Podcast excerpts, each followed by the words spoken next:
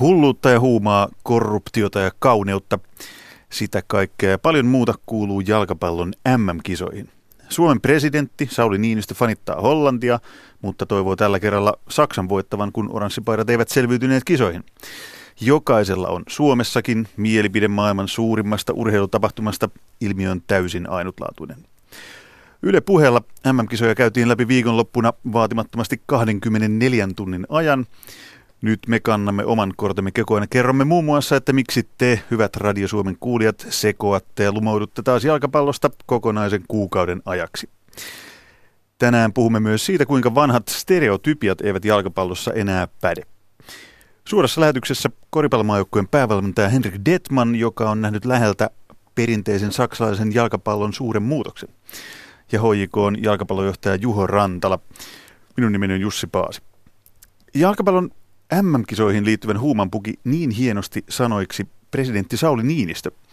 Hän kertoi Ylelle olevansa uskollinen Hollannin kannattaja. Eli kuunnellaan tähän alkuun, miten Sauli Naantalista soitti lähetykseen lauantaina ja kertoi MM-kisojen taianomaisuudesta. Joo, siinä käy aina MM-kisoista toiseen niin, että muuten ei tulisi ehkä mieleenkään, jos telkkarista tulisi, sanotaan nyt esimerkiksi maaottelu Chile, Nigeria, niin tuskinpa sitä tulisi katsottu, mutta MM-kisoissa jokainen matsi yhtäkkiä vetää niin kuin imee puoleensa. Ja sitten kun on yhden joukkueen kerran nähnyt, niin oppii tunteen sen pelaajia ja seuraava ja saman joukkueen seuraavaa peliä suorastaan odottaa. Se on kummaa kiehtova koukku. Kummaa kiehtovaa koukkua, näin siis puhui presidentti Sauli Niinistö. Juho Rantala, kokeneena futisihmisenä, niin miten selittäisit tätä lumoa, mitä Sauli Niinistö tässä kuvaili? No se ei ole, ei ole tietysti ihan helppoa, että jokaisella varmasti hyvin vahva muistijälki lapsuudesta. Varmasti yksi on se, että se on kerran neljäs vuodessa. Mä luulen, että Suomessa jopa se, että siitä on tullut semmoinen myytti, että oi kun me oltaisiin joskus tuolla, me ollaan rakennettu siitä sellainen niin kuin paratiisi, mihin me joskus halutaan päästä ja katsotaankin sitä ehkä silmällä. Mutta kyllä mä lähtisin siitä, että – jalkapallo on tietysti niin, kuin niin kiehtova peli. Että kyllä se, se jalkapallo on siinä se urheilu tärkeä juttu. Ja, ja tietysti on helppo, niin kuin kun lapsena näkee niitä otteluita, niin siitä muodostuu sellaisia ajatuksia, että jopa niin kuin nyt itse miettii lasten kautta, niin haluaa tarjota lapsille samoja muistoja. Että kattokaa noita pelejä, rakentakaa sinne sellaisia tarinoita, mitkä te muistatte lopun elämää. Mutta vaikea on yhtä syytä sanoa muuta kuin, että jalkapallo liikuttaa ihmisiä kaikkialla.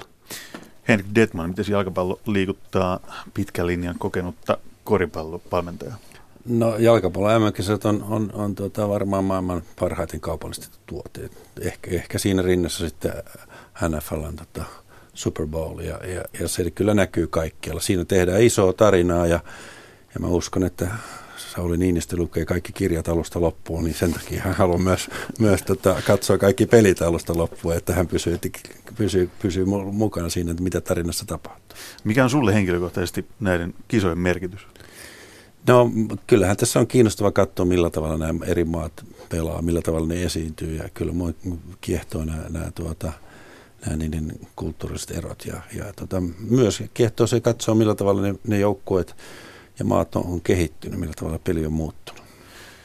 Presidentti sanoi, että hän kuuluu Hollannin leiriin, mutta nyt kun ei Hollanti ole kisoissa mukana, niin sitten toivoo ehkä vähän, tai veikkaa Saksan voittavan. Tehdään nyt ensin heti selväksi, että kenen leirissä täällä ollaan. Juho Rantala. Mikä, mikä on paidan väri, kun torstaina kisat alkaa? Mua vähän harmittaa, että mulla ei ole enää sellaista. Tässä on tullut vähän liian kyyniseksi, mutta kyllä mä Brasiliaa kannatan. Ehkä niin kuin eniten siinä liittyy kuitenkin ne, että jos ajatellaan yhtä maata, joka on kautta mun elinajan pelannut parasta futista, sellaista jalkapalloa, mitä ehkä itse näkee, että mitä jalkapallo parhaillaan on, niin yksi maa niin on ehkä Brasilia ja sen takia niin Brasilia on ehkä se, jota mä kuitenkin eniten kannatan. Henrik Detman sanoi ennen kuin lähetys alkoi studiossa, että varhaisimmat muistikuvat oli, oli tuota MM-kisoista 6-6. Englanti voitti. Pakko kysyä tässä vielä kuulijoiden kesken, että onko se Englanti nyt, jonka leirissä sä oot? No ei, kyllä mä, mä en ole millään tavalla voi, voi tuota, samaistua tämmöisiin taantumuksellisiin voimiin. että, tuota, et kyllä, kyllä mä, mä mieluummin samaistun. Mä itse asiassa valitsen aina, aina tuota, ää, kisoissa ää, oma joukkueen sen mukaan, miten pelaa, joukkueet pelaa. Ja, ja kisojen aikana sitten muodostuu, muodostuu mulle joku suosikkijoukkue, riippuu siitä, siitä tavalla, millä, millä ne esiintyy ja millä ne tavalla ne pelaa. Mutta jos tässä tasavallan päämiestä linjattaisiin, niin silloinhan me pitää kaikki kannattaa Saksaa. Mä luulen, että on aika tämmöinen valmentamainen lähestyminen, koska mulla on sama juttu, että haluan nähdä jotain tiettyjä elementtejä siinä joukkueessa, prosessissa, miten se siinä turnauksena kehittyy. Ja totta kai sitä alkaa katsoa myös sillä silmiä ja sitten alkaa tykkää, että hei, että noi tekee noi asiat aika hyvin. Niin ja sitten se tykkää, tyk, rupeat tykkää niistä pelaajista Kyllä. tai sitten toisista pelaajista et tykkää. Että, tota, että mulla ainakin nousee semmoista joukkoa, että putoo heti mun suosikkilistat, missä, missä egot nousee liian isoksi. Että semmoisia mä en jaksa Kyllä, ja kyllä, vaikka tietysti niin kuin valmentaminen ja nykyään on hyvin vahva fokus joukkuepelissä niin kuin se pitää olla, mutta kyllähän niin kuin yksilöistä MM-kisojen avulla tulee kuolemattomia. Mä en tiedä, onko se niin kuin, pitäisikö se olla, niin jalkapallo MM-kisat on vain kerran neljäs vuodessa, mutta – kuitenkin se, että se onnistut MM-kisossa, niin se voi antaa sulle, jos Messi sattuisi voittamaan maailmanmestaruuden, on se hyvä tai ei, niin siitä tulisi aivan kuolematon, jos ei se nyt sitä ole. Mutta tavallaan se vaatii sen, että kaikki ihmiset pitää, että Somala on kaikkein aikojen paras pelaaja. Se kuulostaa jotenkin niin dramaattiselta, että kuin isoista asioista tässä puhutaan, vaikka puhutaan kuitenkin lainausmerkeissä vain urheilusta, mutta niin Henrik Dietman toit hyvin esiin se, että se on maailman suurin kaupallinen tapahtuma, se liikuttaa käytännössä koko maapalloa, ja varmaan ainoana tässä mittakaavassa. Mä oon välillä miettinyt, tämä menee ehkä pikkasen sivuraiteille, mutta kun on niin hyviä keskustelijoita ja otitte sen esiin, mä mietityttää, että miten ne yksittäiset yksilöt, ne ihmiset, jotka pelaa siellä kentällä, miten ne ajattelee. Ne tietää tämän, mitä Juho Rantala äsken sanoi, että, että jos mä nyt voitan, nyt musta tulee legenda. Mi- to- mi- miltä se voi ylipäätään niin tuntua, miten semmoisen pystyy edes käsittelemään? Siis jos ei saa tulemaan kolumbialainen takavuosina, joka niin ammutaan, kun menet mokaamaan. Niin, niin onhan liittyy to, aika on tietysti mahdoton vasta, mitä Messi, mutta mitä kuulen niitä tarinoita Argentiinasta tällä hetkellä, minkälaiset paineet niillä pelaajilla on. Ja tyyliin, niin jos ei ne voita mestaruutta, niin on vaikea mennä kotiin. Niin on se jotain niin käsittämätöntä. Ei me pystytäisi, mä en pysty edes millään samaistumaan siihen, että mitä, minkälaista taakkaa Messi kantaa harteilla. Voi olla, että se on niin kuuli jätkä, että ei se kannakaan mitään taakkaa, että se vaan haluaa pelaa futista, mutta se on, mä en ihan jaksa siihen uskoa. Aika monella tulee olemaan vaikea mennä kotiin noiden kisojen Kyllä. Tätä, paitsi ehkä islantilaisten, vaikka niin. ne ei voittaisikaan. Että mä uskon, että he on, ne on kuitenkin oman maansa sankareita. Mutta jotenkin mä ajattelen kyllä näin, että urheilija ei, ei, ei, ei se voi ajatella asioita pelin ulkopuolella. Hän keskittyy siihen peliin, siihen, siihen, siihen seuraavaan tilanteeseen ja ja tuota, katsoo. Se tietää myös sen, että pallo on niin pyöreä, että joskus se pomppii meille ja joskus se pomppii naapurille. Tuohon taantumukselliseen Englantiin, niin mä katsoin tänään, neljä vuotta siihen asuneena tiedän, minkälaiseksi sylkykupiksi siellä voi joutua. Mutta olisiko se ollut Rio Ferdinand, joka sanoi tänään jossain lehdessä, että yksi englantilainen pelaaja tulee MM-kisoista kotiin koko kansan sylkykuppina. Niin, ehkä toinen syy, mikä takia ne pärjää, että nyt jo miettii, niin kuin, että jollakin siellä on tämä kohtalo. Ja tähän väliin pakko tunnustaa, että mä liputan nimenomaan Englannin puolesta näissäkin kisoissa. Mä en tiedä, mistä se johtuu, mutta ihan pikkupojasta lähtien. Tässä huomaa, että te olette urheilun ammattilaisia ja mä koitan täällä niin toimittajan roolissa niin sivettikissan kynsillä vähän tarata niihin, mistä puhutte ja olette kokeneet syvemmin, mutta se Englanti, Siis tämä kuvastaa jotenkin sitä vaan niin typerä ajatus aina lähtee, että aina kun arvokisat alkaa, niin mä hullaan Englannista ihan täysin. Enkä vieläkään osaa selittää miksi. Ja tiedän, että ne ei voi voittaa. Ne ei varmaan voi voittaa enää koskaan, mutta silti se lapsen uskoinen, se vähän tulee se sama fiilis kuin lauantaisin, kun katsoo valioliigaa ja sitten meni saunaan ja sitten katsoi lottoarvonna, niin se hakee jotain sellaista tuttua ja turvallista ja se on se englanti, vaikka se olisi kuinka taantumuksellista. No, nythän kuulostaa, sehän kuulostaa että ihan suomalainen, joka tota, ja, ja, ja, nähtävästi toi jotenkin, että se Briteillä on me, ja meillä on jotain yhteisiä geenejä näköjään kyllä. meillä on varmaan sama, siis meidän suhtautuminen, että me päästäisiin MM-kisoihin on sama kuin englantilaiset, jos ne kerran vielä voittaisiin. Toki me ollaan ikinä päästy, Englanti on kerran mm. voittanut sen, mutta mutta edelleen kun mä katson niitä mun ystäviä, jotka Englannissa on, niin niillä on hyvin samanlainen lähestymistapa tuohon maailmanmestaruuteen kuin meillä, että me päästäisiin mm Kun me joskus päästäisiin, mutta ei me olla sitten kuitenkaan tarpeeksi hyviä. Että nekin alkaa olla niin kuin, jossain vaiheessa tulee jopa vitsi, että ei me vaan, ei me, meille ei vaan niin kuin riitä, mutta silti meidän pitäisi päästä sinne jossain vaiheessa. Brittien kannattaisi yrittää päästä finaaliin ja silloin voittaa. Kuunnellaan tähän väliin äh, jalkapallovalmentaja Ylen asiantuntija Erkka V. Lehtolan hienot sanat, jotka hän lausui viikonloppuna kuulussa tässä huimassa 24 tunnin lähetyksessä Yle puheella. Näin niin hienoja koskettavia sanoja, että mä haluan, että ne kuullaan myös täällä Radio Suomessa nyt. Useille futiksen ystäviä jalkapallon maailmanmestaruuskisat ovat parasta herkkua maan päällä. Moni on langennut pallon lumoon juuri taianomaisen M-turnauksen aikana. Muistatko sinä sen kohtalokkaan kesän, jolloin jäit koukkuun? Meksiko 70, Espanja 82, Italia 90 vai kenties Saksa 06? MM-turnaus on kaikkea. Se on kuolemattomien pelien, ikuisesti elävien pelaajien, joukkueiden ja valmentajan velhojen synnytysosasto. Se on fanaattisten kannattajien luokkaretki. Se on tuhansien tarinoiden satumaa. Se on mestareiden ja maalitykkien paratiisi, häviäjien ja antisankarien kierstuli. Se on myös useiden lieveilmiöiden ja politiikan teon liukuhihna.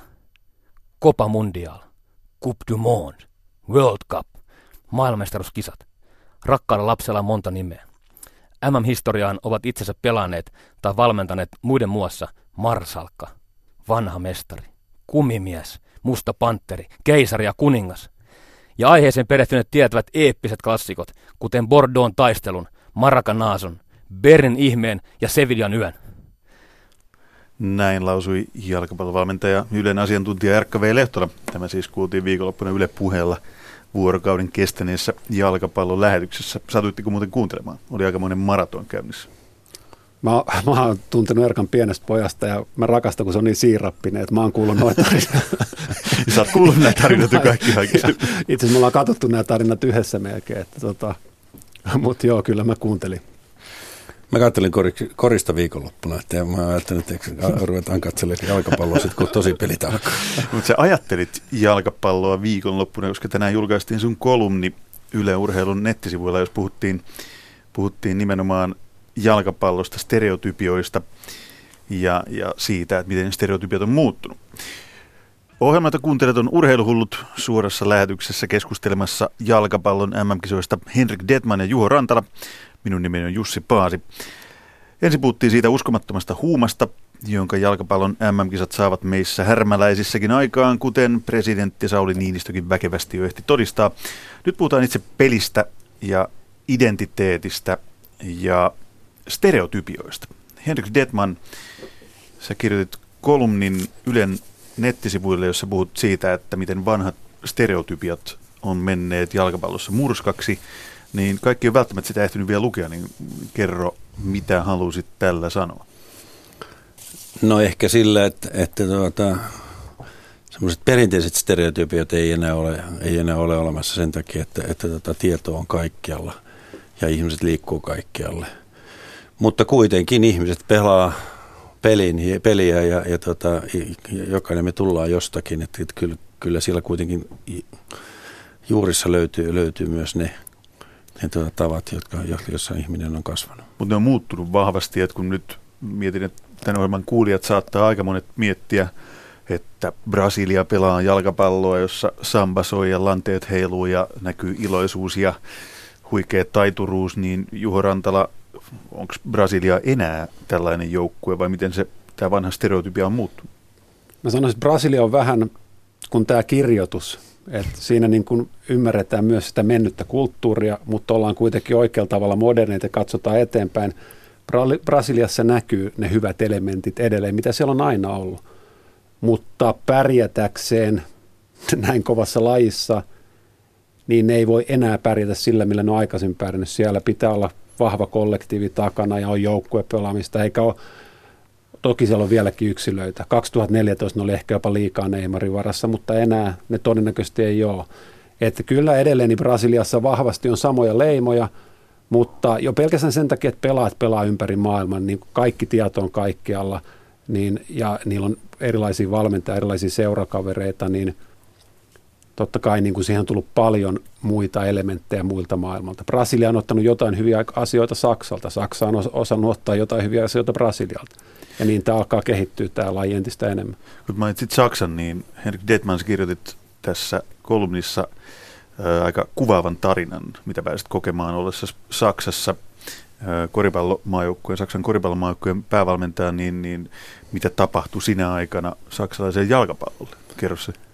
No tietysti lyhyesti tapahtui se, että siellä juostiin päin seinää, että, että, että kehitys loppui, loppui siihen, kun, kun ei syntynyt muutosta. Ja, ja tota, siinähän vaan, vaan puhelu tuonne Englannin päähän, niin kyllä ne voi kertoa lisää siitä tarinasta, mutta tota, Kyllä, Saksassa, Saksassa tapahtui tietysti se, että, tapahtui se, että silloin kun, kun mä olin siinä alkuaikana, niin Berti Fox valmensi joukkuetta, Ja hän, hän veti kyllä joukkueen kuntoharjoituksia myöten kaiken. Ja, ja tuota, kun hän yritti sitten se johdolle kertoa, että, tuota, että tässä tarvittaisiin niin vähän muunlaisia asiantuntijoita näihin hommiin, niin on sitten miettinyt, että kyllä valmentaja niin pystyy tonkin asiaan. Että, kuka tahansa voi pitää niin aamulenkin lenkin pelaajille. Ja, ja tota, kyllä saksalaiset aika pitkään niin hakkas, hakkas siinä tota, päänsä seinään, mutta saksalaiset on kyllä sit sellaisia, että sit kun ne kerran lähtee tekemään muutoksen, niin kuin ne lähti, lähti tekemään niiden, niiden, niiden 2000-luvun alun, alun epäonnistumisen jälkeen, niin kyllä se siellä myös tapahtuu. Eli silloin se isoin muutos, mikä siellä tapahtui, minkä todistit, oli se, että kun puhuttiin stereotypioista, että se mielikuva robottimaisesta ja junnaavaa peliä toistavasta Saksasta, niin se No se muuttui, mutta, mutta, mutta se muuttui se jo seinään ja tietysti se muuttui, muuttui myös sen takia, että, että tämä monikulttuurisuus tuli, tuli niin vahvasti mukaan, kun, kun tulee pelaajia erilaista, erilaista kulttuuritaustoista, niin peliä väistämättä muuttuu. Mutta kyllä kaikkea oleellisen asian kuitenkin on se, että, että tätä sellaista peliä pelaat, mitä harjoittelet. Ja, ja kyllä harjoittelu muuttui merkittävästi ja si, si, sitä kautta myös pelaaminen ja, ja tota, se myös näkyy tämänkin päivän Saksassa. Kyllä tuo Saksa, niin. joo, se on varmasti hyvä esimerkki kaikille. Mä uskon, että se mikä siellä on edelleen samaa, niin ne teki 20 vuotta asioita pedantisti. Nyt ne tekee niitä pedanteisesti, mutta ne tekee järkevämpiä asioita ja Saksa on varmasti sen verran mä vähän tuohon tutustunut, koska tuo on niin merkittävä. Ensin mielenkiintoinen juttu, että saksalaiset miettii, että ne on kriisissä, ne oli 2002 M-finaalissa, joten kertoo niistä, että aika kovia jätkiä. Ja, mutta siellä on B-valmentaja, lisenssi omaavia valmentaja on 28 000 noin ja Englannissa tai taantumuksellisessa maassa joku tuhat. Että siellä niin kuin luotetaan valmentamiseen. Että, ja siellä on ihan simppeleistä asioita, päätoimisia valmentajia lisää, paremmat fasiliteetit urheilijoille. Toki ne alkoi miettiä myös pelaajatyyppejä. Siellä oli aika paljon tämmöisiä isoja, pelkästään isoja vahvoja. Sen rinnallettiin myös, että hei, pienet pelaajat voi olla hyviä pelaajia. Ne pelasivat aika paljon niin kuin – suorissa linjoissa jalkapalloissa oli tämmöistä pystysuuntaa. Sitten ne alkoi miettiä, että hei, että tätä voi pelaa eri tavalla. Me voidaan mennä linjojen väliin, voidaan syöttää poikit tai voidaan syöttää ristiin. Ja tuohon Englantiin liittyen, niin verrattuna Saksaan, niin yksi äh, Guardianin lehden analyytikko sanoi hyvin, mikä tässä on ero, että, Englanti maa, joka keksi jalkapallon, niin unohti, on unohtanut, miten sitä opetetaan, kun Saksassa on tajuttu, että sitä jalkapalloa pitää opettaa. Että on toi varmasti, niin kuin, tämä oli hieno juttu ja ja Saksa on varmasti aika hyvä esimerkki kaikille, miten ollaan saatu yhdistettyä se robottimaisuus ja sitten tämmöinen luova peli. Mutta kyllähän toi on selvää, että, toi, että kuinka paljon siellä on myös eri kulttuurista. Ne on ottanut aika hyvin turkkilaiset pelaajat, Boatengit, kumppanit, niin se on, se on hienoa, mitä ne on tehnyt. Saksassa on mun ymmärtääkseni noin 6 miljoonaa rekisteröityä pelaajaa, kun Briteissä on miljoona. Että kyllä siellä myös niin kuin massa, massa, massa on ihan erilainen, vaikka, vaikka okei, okay, Saksassa on vähän iso, isompi populaatio, mutta ei niin paljon isompi. Että, tota, ja kyllä se löytyy taas tuosta luvusta, mitä sanoit tästä valmentajaluvusta, että sieltä, sieltä se asia tulee, että kyllä koulutus on se, millä, millä tulosta syntyy. Joo, ja sen verran kun mä Englannissa olin ja että tämä on se, minkälaista jalkapallon pitää olla myös sen kentän ulkopuolella, kun menin Saksaan, niin sitten mulle, ei kun tämä on sellainen, se on siellä niin kuin koko kansan peli oikeasti, edelleenkin vaikka pelaat tienaa miljoonia ja tulee, siellä tulee sellainen fiilis, että tämä on, niin kuin, tämä on se, mitä jalkapallon pitää olla. Tota, Onko niistä vanhoista stereotypioista, niin mitä, mitä, mitä muita niistä on jäljellä? Jos puhutaan, että Englanti on se taantumuksellinen, niin jos tiedetään takuu varmasti, että se, se nyt ei menesty ja siellä ei mikään oikeastaan kehittynyt. Ehkä nyt on pieniä merkkejä siitä nähtävissä, mutta mitä ne muut semmoiset isoimmat stereotypiat on, joita ihmisten kannattaa mm. nyt niin kuin, tarkalla silmällä katsoa, kun torstaina nämä kisat alkaa. Et hetkinen, että nyt se Juho Rantala sanoi, että Brasilia on tuommoinen. Mitä muita? Mua kiinnostaa tämmöinen niin kuin valtavan kova palloilu, ne Balkanialueet, että miettii Kroatia Serbia mukana kisoissa. Ja se, mitä mä ymmärrän koriksesta, ainakin tuloksista, ne on myös mielettömän kovia korismaita. Että kuinka nämä korreloit, onko maat vähän samanlaisia futiksessa kuin koriksessa, näkyykö – tämmöisiä kulttuurieroja. Toki edelleenkin nämä on, kaikki nämä on koko ajan kapenemassa, että, että maat alkaa muistuttaa, ei ole enää ehkä niin selkeästi. Mutta Kroatian ja Serbiankin välillä on eri eroa. Et serbit on mun mielestä vähän brutaalimpia kuin kroatit. Kroatit ehkä pelaa vähän näyttävämpää mm. futista, jos voi. Mä väittäisin, että on merkittävä ero, hyvin merkittävä Kroatia ja Serbialle. Että tota, ja ei tietysti oma, omassa laajassa koripallossa voi sanoa, että näin on, että kroatit on kyllä tunnettu enemmän siitä, että ne on tämmöisiä pelaa fiinimpää fiinimpää korista. Mun, mä vähän sanon leikillä, että se on se, se, on se balkkanen kansa, joka, joka juo cappuccinoa rannalla ja, ja sitten ne vähän neppailee siinä välillä. Ja, ja tota, serbit on paljon suoraviivaisempia ja, ja, ja tota, selkeästi niin kuin, tämmöisiä amerikkalaisempia tulosakoisia. Joo, kyllä tässä vielä näistä eroista, niin mielenkiintoista on Brasilian ja Argentiinan ero, että kyllähän niin kuin Brasilia voisi pelaa sellaista futista, kun sitä pitäisi pelaa, ja Argentiina on taas paljon brutaalimpi. Okei, niillä on Messi, joka sitten pelaa kaikkein kauneinta jalkapalloa kaikista jalkapalloista. Tämä on mun näkemys, mutta se on se ainoa niin kuin maaginen pelaaja. Ne on äärimmäisen mielenkiintoisia nämä stereotypiat. Mun on pakko kysyä tässä yhteydessä, että koska Yle ei nyt sattuneesta syystä tänäkään vuonna näytä yhtään Suomen peliä näistä kisoista, niin, niin tota, liittyykö tähän Suomen kisapaikan ikuinen haku samalla tavalla kuin Englannin toisen mestaruuden ikuinen tavoittelu, niin, niin siihen, että ei ole sitä oikeanlaista stereotypiaa, vai pitäisikö suomalaisella jalkapallolla olla joku tunnistettava stereotypia? No mä, mä, mä tiedän, että joku ei tykkää, mitä mä sanon. Sitä suuremmalla syyllä me, Meillä ei ole vielä tota, tarpeeksi hyviä pelaajia. Mistä se sitten ikinä johtuu, onko niitä opetettu tarpeeksi hyvin, mutta et, kyllä me niin kuin, jos ajatellaan ihan ruohonjuuritasolla, meidän pitää miettiä, että miten me saadaan parempia pelaajia, jotka pystyy pelaamaan niin hyvin, että me jonain päivänä päästään. Tietysti meidän valmentajan pitää miettiä joka päivä, että miten me pystytään auttaa ja opettaa niitä nuoria poikia, että niistä tulee parempia.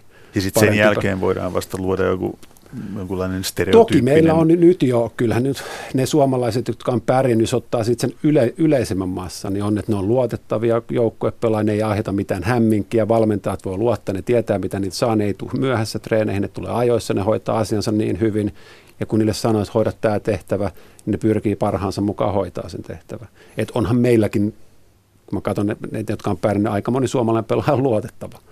Henrik Dietman, onko menestyksen tai jalkapallossa niin kuin koripallossakin se, että joukkueella on identiteetti, jonkunlainen pelitapa, jonka tunnistaa, eli, eli hyvän, hyvänlaatuinen stereotypia?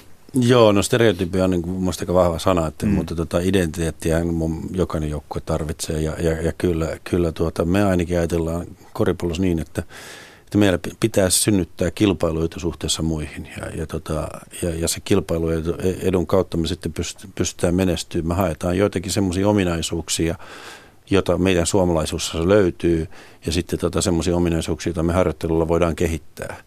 Ja, ja tota, silloin kun sulla on olemassa tämän tyyppinen identiteetti, niin, niin pelaajat kun tulee pelaamaan maaotteluita, niin, niin nehän tulee hyvin lyhyellä valmistautumisella, niin ne tulee silloin kotiinsa ne tietää, mitä, mitä niitä odotetaan, ne tietää, miten, miten siellä, siellä, siellä kentällä pitää olla. Ni, niillä, niillä sanon näin, että no, pystyy olemaan jonkinlaisen sielunrauhan kanssa siellä, ei, ei, ei juokse koko ajan ihmettele, mitä täällä tehdään. Ja tämähän kyllä puuttuu suomalaisesta jalkapallosta sen takia, että, että tämä, suomalainen val, valmennus on ollut niin järjettömän poukkuroiva, että tänne on tuotu ulkomaalaisia valmentajia liuko hihnalla ja sitten ne on, ne, ne on hoitanut hommansa ja sitten ne on lähtenyt pois. Ja tuota, sit, sit, siinä kun se ulkomaalainen lähtee pois, niin sitten ei paljon jää jäljelle ja sitten tuotu toinen ulkomaalainen ja kolmas. Ja, ja, ja ny, nyt onneksi ollaan semmoisessa tilanteessa, että ollaan vihdoinkin uskottu suomalaiseen valmennukseen. Ja jos ei uskottu suomalaiseen valmennukseen, niin miten voi uskoa suomalaisiin pelaajiin? Juho Rantanen, että Henrik Dietmanin no analyysi kuulostaa. No siis on, on ihan selvää, että jokaisen futispelaajan, mä oon ollut tässä mukana kuitenkin jo 15 vuotta ja sitä on väli miettiä, että mitä tässä on saanut aikaa, niin kyllä väli joutuu katsoa peiliä, että, että, että kyllä se on selvää, että ei me olla tehty asioita tarpeeksi hyvin. Me ollaan voitu tehdä hyvin, mutta verrattuna muihin, niin me ollaan jäljessä. Ja kyllä meidän pitää löytää se, se yhteinen suunta. Ja on se tietysti, niin kuin jos mä ajattelen korista, mä, kun mä katson Suomen korismaajoukkoetta, vähän ymmärrän siitä laista, en kovin paljon, niin mulle tulee sellainen olo, että on aina kisojen työtelijän joukkue, sinnikkäin joukkue, sellainen joukko, joka haluaa toteuttaa yhteistä pelitapaa. Siellä on näkevissä – en mä tiedä, onko tämä se juttu, mitä te haluatte olla, mutta semmoinen kuva mulle välittyy, että toi on se niiden juttu. Voi olla, että mä oon tässä väärässä, mutta, mutta kyllä mä silti, niin futis on tietysti todella moniulotteinen ja, ja meidän lopulta, niin kun, kyllähän meidän pitää saada pysty luomaan parempia pelaajia. Meillä ei niitä tarpeeksi vielä tällä hetkellä ole, mutta se voi johtua, että me, niin kuin, me ollaan menossa niin moneen eri suuntaan, että väliin me kadotaan sinne viidakkoon, eikä oikein itsekään tiedetä, että toi osasto menee tonne päin, toi osasto menee tänne päin. Mutta nyt mun mielestä on sellaisia merkkejä ilmassa, että me ollaan löydetty se yhteinen, eikä olla kateellisia toisille, vaan aletaan tekemään yhdessä töitä. Niin. Palataan niihin MM-kisoihin tai niihin selvinneihin maihin, niin varmaan aika moni kuulija miettii parhaillaan, että Islanti. Hetkinen, että nehän teki ihmeen jo aikaisemmin, EM-kisat, nyt ne teki ihmeen taas, se on MM-kisoissa. Ähm, niin, eli nyt jo on lupa Suomessakin unelmoida, että kumpa mekin joskus siellä. Mutta onko se nimenomaan se, että Islannissa on löydetty se, mistä Henrik Detman äsken puhui, että, että oma tapa tehdä asioita, yhtenäinen tapa tehdä asioita, niin kuin Juho Rantala sanoi, että mikä siinä voi tehdä sitten niin vaikeaa? No mä sanoisin one club, one country. Että se, tämä one country, one club, että se, se on se, mikä, mikä tuota, e, pitää löytyä se yhteinen tapa. Kyllä, kyllä niin urheilun suurin uhka on aktiivinen tietämättömyys. Ja kun sitä aktiivista tietämättömyyttä on sitten laajasti liikkeellä, niin, niin, niin silloin syntyy kaikenlaista uskomuksia siitä, että miten, miten tässä toimitaan. Ja itse asiassa aika vähän tietoa siitä, miten, miten huipulla toimitaan. Ja, ja tota, se, sitä, se pitää löytää, se, se ymmärrys. Ja, ja tota, pitää löytää jonkinlainen konsepti, koska konseptissa on tärkeä asia se, että vaikka se olisi huono, niin sitä voi parantaa, mutta ilman konseptia ei voi synny mitään.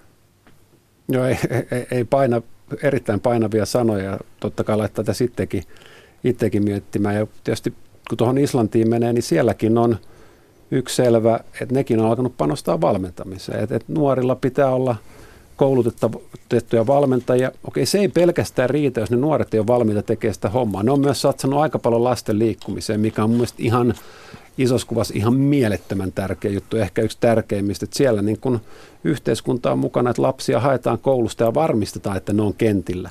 Okei, sellaiselle ei saa tuloksia välttämättä ihan heti aikaa, mutta ne on tehnyt sitä pidemmän aikaa siellä, niin ne on satsannut valmentamiseen ja pitänyt huoli, että sitten ne opet- niitä asioita, mitä halutaan opettaa, niitä tehdään kentällä. Et se ei ole helppo, mutta loppujen lopuksi on aika loogista.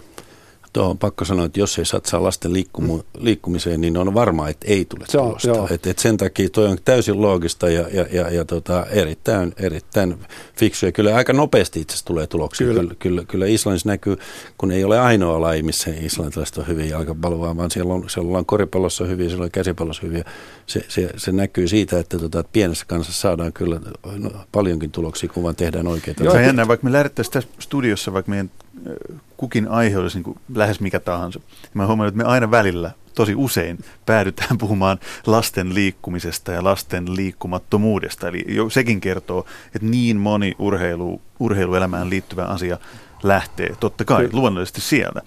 Mutta pysytään nyt kuitenkin MM-kisoissa, no, koska tehdään, tehdään sitten toinen lähetys vielä se, siitä liikkumattomuudesta. Sen verran, että mä, mä toivon, että nämä MM-kisat on yksi sellainen juttu, mitkä voi vaikuttaa merkittävästi siihen, että lapset liikkuu. Et, Erittäin. Et, et kun mietit just niin kuin, mulle, okei musta ei tullut huippurheilija ikinä, mutta kuitenkin se antoi sen kipinän, että mä halusin mennä seuraavana päivänä, sinä päivänä, seuraavana päivänä olla se Paolo Rossi tai Chico. Ja toivottavasti niin mä halusin nähdä mut omat lapset, ne katsoo yhden pelin telkkarista ja niille tulee sellainen olo, että – mä menen nyt kentälle, mä voin olla Messi ja sitten mä menen katsoa HJK-matsi, mä voin olla Mosa tai kuka tahansa. Ja sitä kautta se lähtee se liikkuminen. Sitten kun se olisi isompana massana, niin että kyllä näillä mm on merkitys myös tuohon, toivottavasti. Tämä on äärimmäisen hyvä pointti. Hyvä, että nostit sen esiin tässä vielä, koska muistan omasta lapsuudesta ja niin kuin varmaan samaa tarinaa aika moni muukin. Sitten mentiin leikkimään sitä ja sehän on matkimista parha- parhaimmillaan, kun näin tapahtuu. No tämä on tämä huippurheilun vaikutus. Ei tässä ole mistään, musta on ihan laikun laji, niin sen takia. Ja hienoa, että Yle toteuttaa tässä tehtävänsä, eli näyttää, näyttää näitä MM-kisoja ja, ja huippurheilua, koska kyllä se on selvä asia, että se, se liikuttaa ihmisiä. Ohjelmata kuuntelet nyt siis on Urheiluhullut suorassa lähetyksessä. Puhutaan jalkapallon MM-kisoista Juho Rantalan Henrik Detmanin kanssa. Minun nimeni on Jussi Paasi. Elämä on siis yhtä juhlaa taas noin kuukauden ajan tämän viikon torstaista eteenpäin Suomessakin, kun koko maailma seuraa herkeämättä näitä jalkapallon MM-kisoja. Mutta tällä kauniilla lajilla ja uskomattoman hienolla urheilutapahtumalla on pimeä puolensa. Suorastaan sysimusta puolensa, jota ei voi sivuuttaa, kun jalkapallon MM-kisoista puhutaan. Kansainvälinen jalkapalloliitto FIFA on möyrinyt vuosikaudet korruption kourissa ja skandaaleissa – sitten FIFA on myöntänyt kisoja maille, joiden ihmisoikeustilanne ei kestä kauheasti päivänvaloa, niin otetaan ensin Venäjä. Juho Rantala futismiehenä, niin voit sä katsoa näitä kisoja niin, että sä keskityt vain jalkapalloon vai ajattelet se koko ajan jossain määrin myös sitä, että missä nämä kisat pelataan ja mitä siellä tapahtuu sen pelikenttien ulkopuolella? Mutta jos mä oon ihan rehellinen, niin ei pelkästään Venäjä, mikä mua vähän vieraannuttaa futiksesta, niin välillä mulla tulee aika kovikin olo, että tämä laji – Tässä on paljon, liian paljon lieveilmiöitä, mistä mä en itse tykkää. Tietysti nämä korruptiot, okei, on niin iso juttu, että mulla ei välttämättä edes ymmärrys riitä siihen, mitä on tapahtunut. Sen maan niin sivistynyt arvoa, että kaikki hyviä asioita siellä ei ole tapahtunut. Liittyen jo niin kuin pelaajat, jos mä ajattelen ihan lajista, niin mä en tykkää siitä, että se laji on vieraantumassa normaalista. Me ei voida enää samaistua. Toivottavasti se on tulossa takaisin, niin kuin, että se tulee jokaisen ihmisen laji, mutta, mutta nämä korruptiot, niin mä, mun mielestä urheilussa on liikaa ehkä sellaiset tarkoituspyhittää keinot. Mutta mut toi on niin, että Henkka on ehkä parempi osaa sanoa tästä. Niin Henkka, vo, no. voiko kukaan katsoja unohtaa sitä synkkää puolta, mikä liittyy vaikka Venäjä on siis määritelty ei-vapaaksi maaksi, joka rajoittaa lehdistön vapautta, uskonnon vapautta ja sitten siellä säädetään lakeja ö, seksuaalivähemmistöjä vastaan. No, ja silti FIFA antaa tässä no, tarjottimella, no, että olkaa no, hyvä tämä no, mahdollisuus. Sanotaan tapa. näin, että, että tota, jos tuossa aloittaisi kunnon MeToo-kampanja ja kaikki sulkisi television, kun MM-kisat alkaa, niin, niin tota, kyllähän sillä, sillä olisi vaikutusta mutta tota, tuskin ihmiset sitä tekee. Ja, ja, ja tämähän on, kyllähän tässä me varmaan kaikki surraan ja, ja, ja, ja ollaan niin fiinejä, kun, kun, kun todetaan, että kaikki on kaupan. Ja sitten mennään kuitenkin katsoa sitä. Että tota, kyllä tämä, tämä tietysti valinta lähtee yksilöstä itsestään. Niin, en mäkään, kyllä sitä, en mäkään se telkkari sen takia kyllä hmm. sit sulje. Hmm. Että, et, et, et, etkä sä ole varmaan ainoa, joka, joka suret tätä, mutta, mutta katsot niitä pelejä kuitenkin. Kyllä, kyllä meidän tasavallan presidenttikin katsoo niitä, kyllä. mutta kyllä hän varmaan suree niitä, niitä asioita, joita, joita siellä tapahtuu. Ja voi, voi, ehkä tässä pitääkin todeta vaan niin, että ne on sellaisia asioita, joihin, joihin meillä yksilöllä ehkä ei ole kuitenkaan sitten otetta, että, että, että, että, että no, se, ehkä niitä ei niin kuin, huolia voi poistaa, mutta, mutta tota, suodaanko mutta kaikille itsellemme kuitenkin niin kuin hyvä kesä tässä Joo, ja, nautinto. Pitähän tässä uskoa siihen, että vaikka nyt on tämmöisiä kysynalaisia juttuja, niin ehkä tämä on semmoinen, että, että 20 vuoden päästä asiat on paremmin. Ja se voi, sitten me voidaan jälkikäteen katsoa, että nämä oli yksi syy, että silloin hoidettiin asiat huonosti, opittiin ja nyt hoidetaan paremmin. Mutta ainakaan neljän vuoden päästä asiat ei ole vielä paremmin, vaan ne on paljon huonommin, kuin neljän vuoden päästä kisat pelataan Katarissa, joka on sitten ehkä – ei ehkä, vaan se on uskomattoman typerä paikka järjestää kisat, että rakennetaan keskelle niin aavikkoja, stadioneita, ja siellä on kuollut, no X määrä, tarkkaa luku ei tiedä varmaan kukaan, siis satoja ö, siirtolaistyöntekijöitä näillä stadion työmailla, niin että FIFA antaa ensin kisat Venäjälle ja sitten sen jälkeen Katarille, niin ei tämä kehitys nyt ihan hirveän valoisa. Siihen suhteessa tämä tuntuu jopa, että on ihan ok. Niin siitä Venäjä. Mulla on tullut, niin, niin, siitä mulla on tullut siis sellainen, Venäjän on jalkapallomaa ja urheilumaa ky- kuitenkin siinä mielessä. Siitä on tullut sellainen olo, että Katarissa, että järjestetäänkö ne kisat. Kyllä ne varmaan järjestää, kyllä me varmaan katsotaan sitten telkkarista, mutta siellä voi olla aika isojakin pilviä, tummia pilviä. onko se jo sellainen, mä mietin sitä tänne tullessa, että onko se Katarin kisat jo sellainen, joka pakottaa ne sit vaihtamaan sitä tätä korruptoituneen FIFAn strategiaa, että ei nyt ihan kenelle tahansa enää, koska tähän vaikuttaa myös niin taloudellinen puoli taustalla, että sponsorit ei ole enää niin valmiita tuomaan rahoja hopealautasella, kun ne kisat pelataan maissa, jonka tilanteet on niin, Onko tämä nyt sitten korruptio, että ne pelataan Venäjällä vai Katarilla, vai onko se vain puhdasta euromatikkaa? Mm. Eli, eli kysymys on se, että FIFA on yksinkertaisesti tehnyt riittävän hyvät diilit siinä, että kannattaa sinne viedä ja, ja sitten käyttää niitä rahoja, niin tietysti kehittää lajia ympäri maailmaa ja, ja, tota, ja kyllä tässä voitaisiin todeta, että vaikka FIFA on kuinka korruptioita, niin, niin kyllä aika hyvän työn tehnyt jalkapallon nimisen lajin markkinoinnissa. Joo, se on, se on kyllä ihan totta. Jos miettii MM-kisää mestariliigaa niin, ja urheilua, niin jos siellä on jotkut markkinamiehet onnistunut, ne on, siellä ne on onnistunut kyllä ja antaa lajin sitten kuitenkin samalla niin kuin suurvaltapolitiikan käyttöön, jos vaan hinnasta sovitaan. No, ka- niin, niin, se, kaikki niin, on kaupan. Näin sen vaikuttaa ja tuo, tuo on tietysti surullista, mutta, mutta tota, onhan sitä ihan tässä lähi, lähimetsissäkin tässä olemassa, että ei me kauan tarvitse tästä paikasta lähteä, että on, on suurvaltapolitiikan käytössä jokin laji. Näin, kello raksuttaa taas siihen maaliin, että nyt on tullut loppuarvonnan, eli, eli veikkausten aika tämä on pakko tehdä. Klassinen, kuka voittaa, kuka ei voita. Ja mä voin aloittaa tietysti, että Englantihan tämän homman tietysti putsaa jälleen kerran. Juho Rantala, Joo. 15. heinäkuuta, kuka nostaa kannua? Mä tiedän, että mun kaveri Steve ja puoli Englannissa ymmärrät tästä lähetystä, mitä niiden puolesta mä toivoisin, että sä oot oikeassa. Veikkasin neljä vuotta sitten Brasiliaa ja mä mietin siinä välierässä, miten mä oon voinut olla noin hölmö. Nyt mä veikkaan uudelleen Brasiliaa. Mä uskon, että ne ne väärät stereotypiat on nyt poissa Brasilian pelissä. Ne ei enää itke koko kansa, kun Neymar on, jos on loukkaantunut, vaan ne uskoo siihen, että me pelataan joukkoja ja meillä on fokus oikeassa asiassa ja, ja Brasilia voittaa. Henrik Dietman sanoi ennen lähetystä, että... Tosin mä toivoisin, että Messi voittaisi mestaruuden, mutta... Henrik Dietman sanoi ennen lähetystä, että sä et halua lähteä veikkaamaan voittajaa, mutta veikkaa nyt kuitenkin. No, no sun puolesta mä toivon, että tota Britit voittaa. Ja itse asiassa omastakin puolestani, että joku os, osoittaa sitä olen taas väärässä. niin, se, niin se on. No sitten vielä kysymys. Puhuitte molemmat siitä, että haluatte nähdä, että mikä maa on se, joka tekee kaikkein isomman vaikutuksen. Eli, eli kun katsotte peliä ja näette sen, että toi on hieno ilmiö ja siellä on näin hienoja pelaajia, niin mitä ne maat on, mitä nyt kuulijoiden kannattaa panna mieleen ja lähteä seuraamaan? No kyllä Skandinavian maita kannattaa aina seurata. Ne on kuitenkin läheisiä meitä, niin siellä, siellä on koko, koko tämä kulttuuri on niin läheinen, että vaikka ne, jotka pelaa tuolla, ne on muuten viikinkejä, että se on, se on vähän erilainen tausta. Joo, mä, mä kuulin, että olisi Jonnake Fjordtoft, norjalainen pelalegenda, sanoi, tai ammoisen aikoina, niin Norjasta lähti kovimmat jätkät ja ne lähti purjehti ja ne päätyi Islantiin. Että Norjalle jäi ne jämät ja Islantiin meni kaikki kovimmat. Että on ne Islannin jätkät kovia poikia. Katsotaan, ketkä on niitä kovimpia poikia, kun oikein karkeut alkaa. Urheiluhulluissa jälleen kovia poikia ja kovia tyttöjä viikon päästä. Ja muistakaa siis, että Englantihan sen maailmanmestaruuden lopulta voitti.